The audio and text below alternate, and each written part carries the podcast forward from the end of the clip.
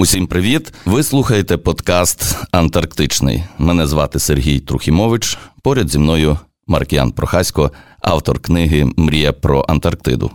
Привіт всім. Цю програму ми записали на Львівському радіо і висловлюємо щиру вдячність за надану нам студію. Тепер маю ще таке питання до тебе: хто оплачував твій побут на станції? Ну, тобто ми знаємо цю історію, що це квитки, що ти за свій рахунок і на яхті їхав, і літаками літав, і повертався, і так далі. А там, може, є що є столова, де можна купити їсти? Ну, е, перевага така цікавинка, що, ну, як би то сказати, з одного боку, можна сказати, що ніхто не оплачував, тому що. Е, ну, Тобто ти окремо за це не платив? Я за це не платив. Е, я зараз до цього дійду, але навантаження, якщо там на час сезону було майже 40 людей, то ну, що ще одна людина. Туди, сюди, все одно це навантаження на станцію не особливо. Тобто ти не об'їв там не, зимівників не, не, і пінгвінів? Не об'їв. Коли я домовлявся про таку можливість, що попасти на станцію, то власне Е, я, до речі, питався про але мені сказали, власне, що ви що ви вже не об'їсте. Та? Тобто, що я їду писати книжку, сам, власне, туди збираю гроші, щоб туди потрапити, звідти повернутися, видаю книжку. Це ніяким чином не падає на плечі Національного антарктичного наукового центру. Єдине, що мені дозволяють перебувати на станції.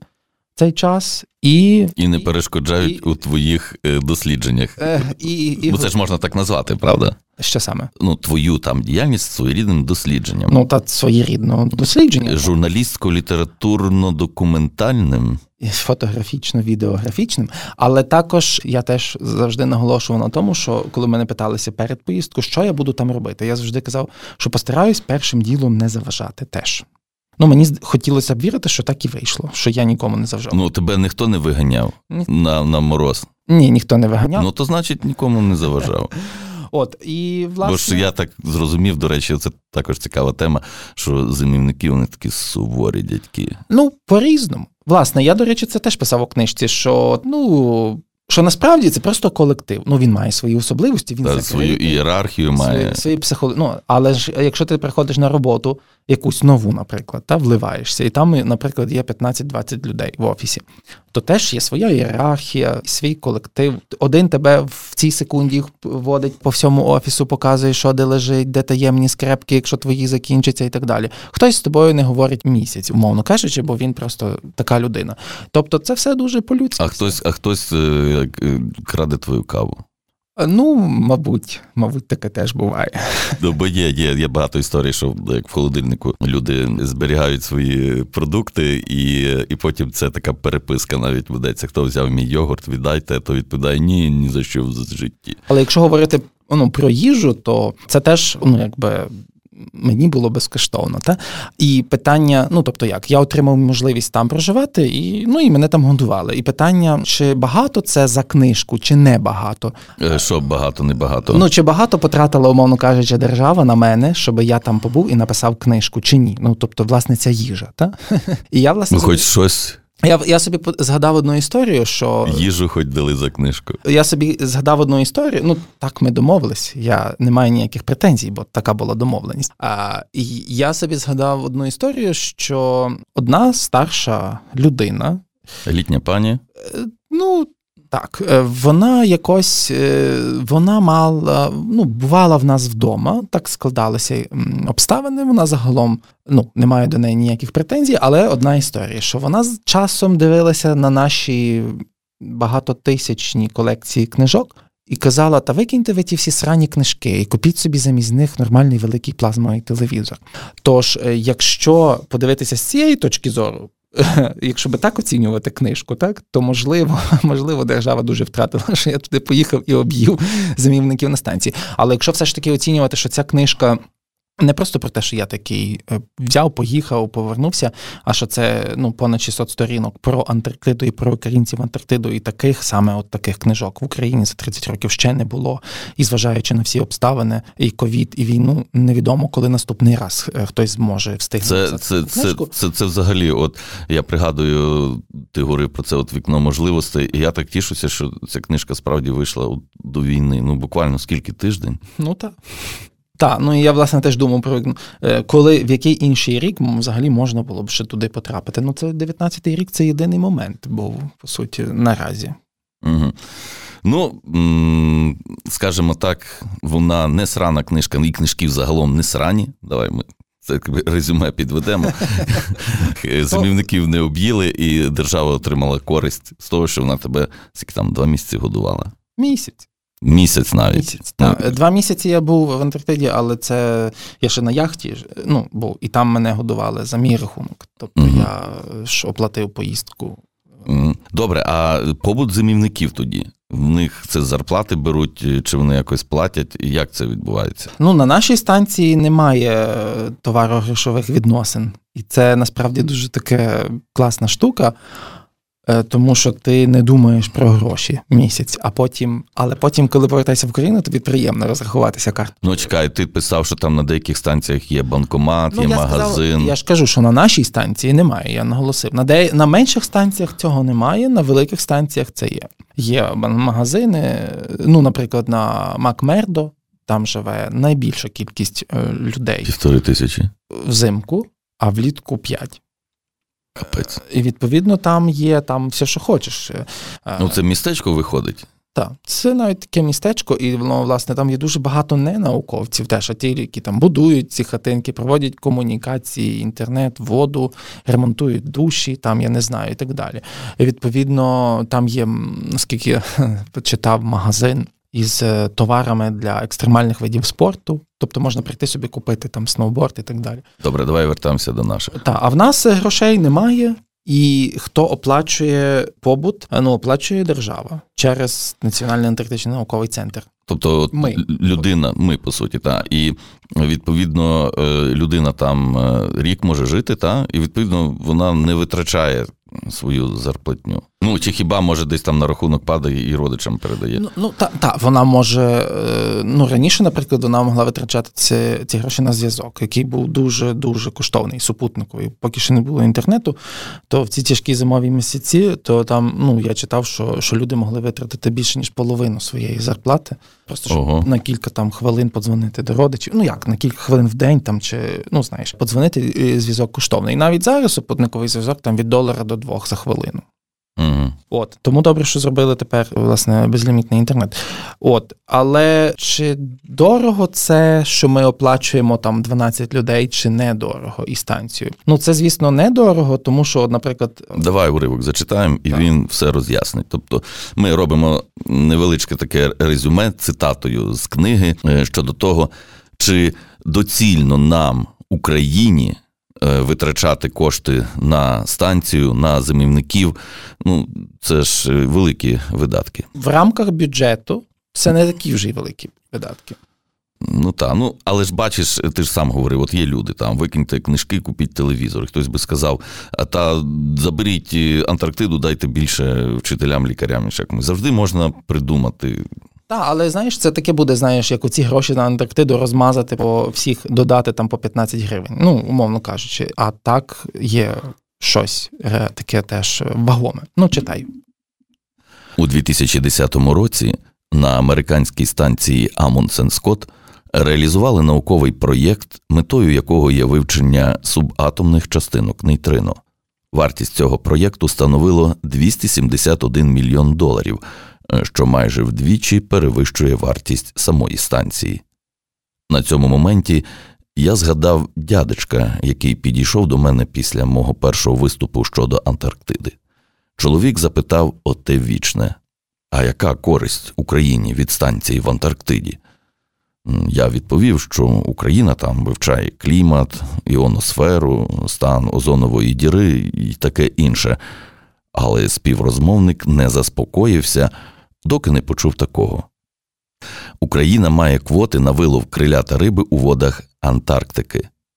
Видання Радіо Свобода зазначало, що вигода від вилову морепродуктів, який можливий завдяки присутності України в Антарктиді, вже перекриває видатки на утримання української станції. Україна друга за обсягами виловлення криля в Антарктиці, хоча цим і займається приватний бізнес, але це є результатом того, що Україна веде в Антарктиці наукову діяльність. Однак сумно було б вважати, що це основна мета досліджень планети і космосу. Добре. Е, ще ти розповідав про інфраструктуру станції, цьому багато присвячено. Там є і про генератори, і про цей резервуар для пального. І ти так побіжно згадав, е, що був випадок, коли замерзли труби з водою. Може, ти, ти знаєш докладніше про цю історію, бо я собі так уявив. У нас замерзли труби. Вони не не пошкодилися, і як їх там відкопували. Ну чому вони замерзають? Якщо перестає вода качатися, то ну, вона зупиняється. І замерзає, ну замерзає. логічно. Але цього, власне, намагаються уникнути, і якось я Що значить намагаються уникнути? Та це взагалі форс-мажор якийсь ну, в, в тих умовах так. замерзли труби. Намагаються уникнути. Я, от, власне, працював колись і включилася якась сирена. Я дивлюся, що таке побігли люди. А це е, сигналізація, що зупинилася помпа. Ну, треба було побігти. І включити. І включити, там є дві помпи. Це зрозуміло. Але була історія, що та. один раз е, зупинилися, ну, що замерзла вода. І що? Ну, те що, то треба було розкопувати, власне, від снігу, чи там як ту трубу. Тобто ти знаєш, чи ти зараз фантазуєш? Я знаю, це було. А, от розказуй. Ну, і гріти все, так. Е, Дивися, от таке ще запитання. Ти в книзі е, часто згадуєш про побутові такі речі. Ну, і відповідно, що тобі часто падав жереб, і тобі доводилося мити туалети. Ну ні, ну не те, що падав часто жереб. Е. Ну ну ти так про те згадуєш, що і на сельмі мив, і там мив. А, і мені чекай, секрет чекай. розказали, і туди. Я хотів Але за... ні, ну не те, що жереб падав, то просто було ем, чергування. Разом. Ну то чергування, ну, то жереб там ж якось е, розкидають по парах. Ну але це просто графік. Це не те, що випала доля, знаєш. На ну, на, на, яхті на яхті це просто Ну, а як не доля? випадало раз на чотири дні. Просто моє чергування, так? А на станції теж був графік чергування, і, але там кілька графіків чергування. Тобто, там, по-перше, кожної п'ятниці вся станція е, чергує. Але нас було так багато людей, що якби одну п'ятницю половина станції відпочиває, а половина чергує. І там уже там уже призначали, хто де, хто де чергує. То так мені раз випало, щоб мити власне санвузол. Раз я був помічник. Є так само, наприклад, денний і нічний черговий. Ну, цим займаються тільки замівники, а сезонники, я в тому числі, бо у цих лавах е, займаються, як мають е, роль помічника чергового, денного або нічного. Я був і помічником і денного чергового, і нічного чергового, і помічник нічного е, чергового встає там вранці і прибирає там е, або коридор, або санвузол. Ну і мені випало прибирати санвузол. Ну, Бач, це таки випало, ну, випало, тоді, випало. От тоді, Оце один раз жереб е, жереб е, Долі. випав мені. Та. Сукупно просто так так було, що всі прибирають. Та? Але кілька ну раз так випало, що замівник мені сказав, давай так. Ніби в одній руці папірець там написано туалет, а в іншій руці папірець написано коридор. Ну і і мені випав туалет, але по його усмішці я щось так підозрюю, що в нього в двох руках був. То вони ще так жартують. Ну, розважитися ж якось треба. Ну, приїхав, приїхав, я не знаю, якщо використовувати якусь військову термінологію, приїхав такий чи то дух, чи то черпак, порівняно з зимівниками, авторитетними та, та з 90-х років їздять, і тут приїхав якийсь М. Прохасько. І робить незрозуміло що. Ну, загалом в них гарне почуття гумору, бо я думаю, що без почуття гумору Там було, неможливо. було б дуже да. важко. І я був свідком не раз, як вони жартували, і у людей дійсно гарне почуття гумору. Якраз начальник станції, е, коли прийшов вже корабель, і та, і вже треба було планувати, розпланувати, як там оцей е, шланг. Е, треба скласти його від mm-hmm. корабля до резервуару, щоб перепомпувати пальне то зайшов в бар, е, коли всі від ну, там частина замінників, половина десь була відпочивала, зайшов начальник станції і каже, що там в 15.30, ну ніби всі йдуть туди, на там, де зупиняється корабель з того боку, складати шланги. А потім такий каже, хоча я бачу, що всі шланги вже в збої. Та-да, І там ще то в книжці є жарт про пінгвінів, яких треба е, рятувати і зігрівати. От, Про про жарти почитайте в книжці. Це, власне, теж така така стереотип, теж мені здається, з радянських часів, що якщо науковець, якщо старший, якщо дослідник, то має бути таке кам'яне обличчя, нічого людського, тільки героїзм. Але я думаю, що було б важко бути героєм і не мати почуття гумору. Е, Знаєш, на все свій час було б важко бути постійно героєм. Тому що героям також потрібен якийсь відпочинок, і е, і вони також стають голодними. Е, я знаю, що ще подумав, що е, немає такого якогось ідеального. Способу дістатися до Антарктиди. Зараз поясню, що я маю на увазі. От, наприклад, якщо ти їдеш яхтою, то буде хитавиця, то буде чергування, там відповідно приготування їжі і побутові ці всі е, ці всі речі. Але з другої сторони, це є свобода. Ти на тій яхті можеш вийти куди тобі хочеш. Ти поїдеш лайнером, ти заплатиш. Ну я не говорю про е, про гроші. Тобто, ну знаєш, дорого це питання відносне, хтось собі може дозволити. Е, тобто, а якщо взяти лайнер, на ньому немає тих всіх е, побутових проблем, і ти комфортніше їдеш і менша хитавиця, але ти обмежений в своїх виходах на землю. А літак, ну то взагалі ти перелетів це швидко, безболісно, але ти нічого не побачив. Ну, не побачив справжнього життя. Так. От, Тому варіантів багато, і кожен має свої, е, скажімо так, особливості, як я розумію. Ну, тут якби головне ну, якби не цуратися тих викликів, якщо це можна так назвати. Ну так, е, я абсолютно погоджуюсь, бо тут, отут, власне, е, отут, власне, теж таке трохи, знаєш, як уже випаде, так? Ну, тобто, ти можеш чогось прагнути, наприклад, саме яхтою, але не вийшло. А тебе, наприклад, ти пливеш кораблем. Ну, то ловити, власне, люди дуже часто в наш час дуже сильно прив'язуються до плану, що я ж придумав так, а мені так не вийшло. І, і до якихось умов, яких вони очікують. Та. Але ж насправді штука в тому, що можливо, так як вийшло, воно тобі навіть краще вийде ніж було б так, як ти запланував. Але головне тоді просто розслабитися і діставати задоволення. Це якось. А, ну це, це, це, до речі, тебе так само стосується. Коли ти очікував, що назад кораблем будеш повертатися, і ти так, я так я так підозрюю, що ти хотів, ага, я туди сюди приїхав яхтою, е, назад поїду кораблем, будуть нові враження, нові спостереження і так далі. і так далі. Ну так, я би я хотів, але е, я не жалів, що повернувся назад яхтою. Ну, тобто, власне, про те, що я кажу, ну, повернувся назад яхтою, ну то й класно. Крім того, що я ще наслухався про той корабель. Так. Добре, розкажемо потім ще колись про корабель. Ну, наразі будемо завершувати нашу бесіду. Дякуємо нам. Ви слухали подкаст Антарктичний. З вами були Сергій Трухімович та Маркіан Прохасько, автор книги Мрія про Антарктиду. Надсилайте свої запитання, бо буде наступний подкаст, і ми на ці запитання вам дамо відповідь. Е, якщо Маркіан мені дозволить, то я також буду відповідати. Дякуємо Львівському радіо за цю прекрасну студію, в якій ми цей подкаст записуємо. І до нових зустрічей.